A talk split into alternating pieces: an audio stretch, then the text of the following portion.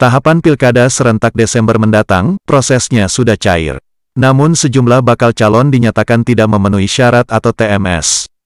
Itu terjadi setelah bakal calon tersebut menjalani tes kesehatan yang menjadi salah syarat untuk maju menjadi kontestasi pada pilkada serentak Desember mendatang. Media Rakyat News melaporkan.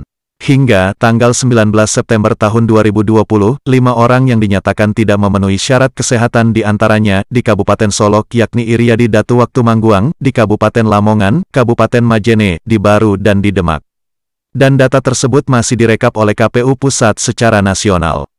Komisioner KPU Ilham Saputra dikutip dari Jawa Pos mengatakan hasil tes kesehatan sepenuhnya menjadi kewenangan tim dokter. Sebab tim dokter yang memiliki kriteria menilai seseorang mampu menjalankan tugas sebagai kepala daerah atau tidak. KPU juga mendapat informasi alasan tim dokter menyatakan penyebab ketidakmampuan seseorang itu. Untuk itu, pengusung memungkinkan mengganti calon yang dianggap tidak mampu di hasil tes kesehatan. Sebaliknya, terkait waktu penggantiannya, diharapkan sebelum memasuki tahapan penetapan paslon. Rasanya ini yang jadi persoalan, dan kendala tak mudah dalam waktu dekat, hanya beberapa hari lagi, bagaimana paslon diusung. Calon yang tak mampu atau TMS, lanjut Ilham, maka tidak dapat melanjutkan tahapan selanjutnya, sebagaimana gantinya, koalisi partai pengusung diberikan kesempatan untuk mengganti calon. Hal sama juga berlaku untuk calon dari jalur perseorangan atau independen.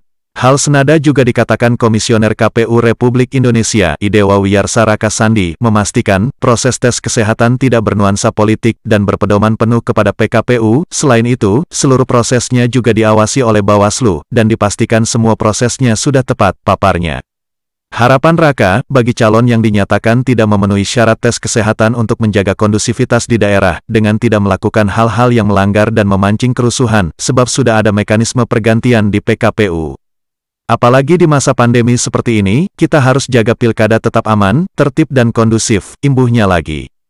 Hal senada disampaikan anggota KPU, Rahmat Bagja, jajarannya sudah mulai menerima sengketa pencalonan. Dari laporan yang diterima, hingga kemarin, sengketa diajukan sepasang bapaslon yang tidak diterima saat pendaftaran di Halmahera Selatan.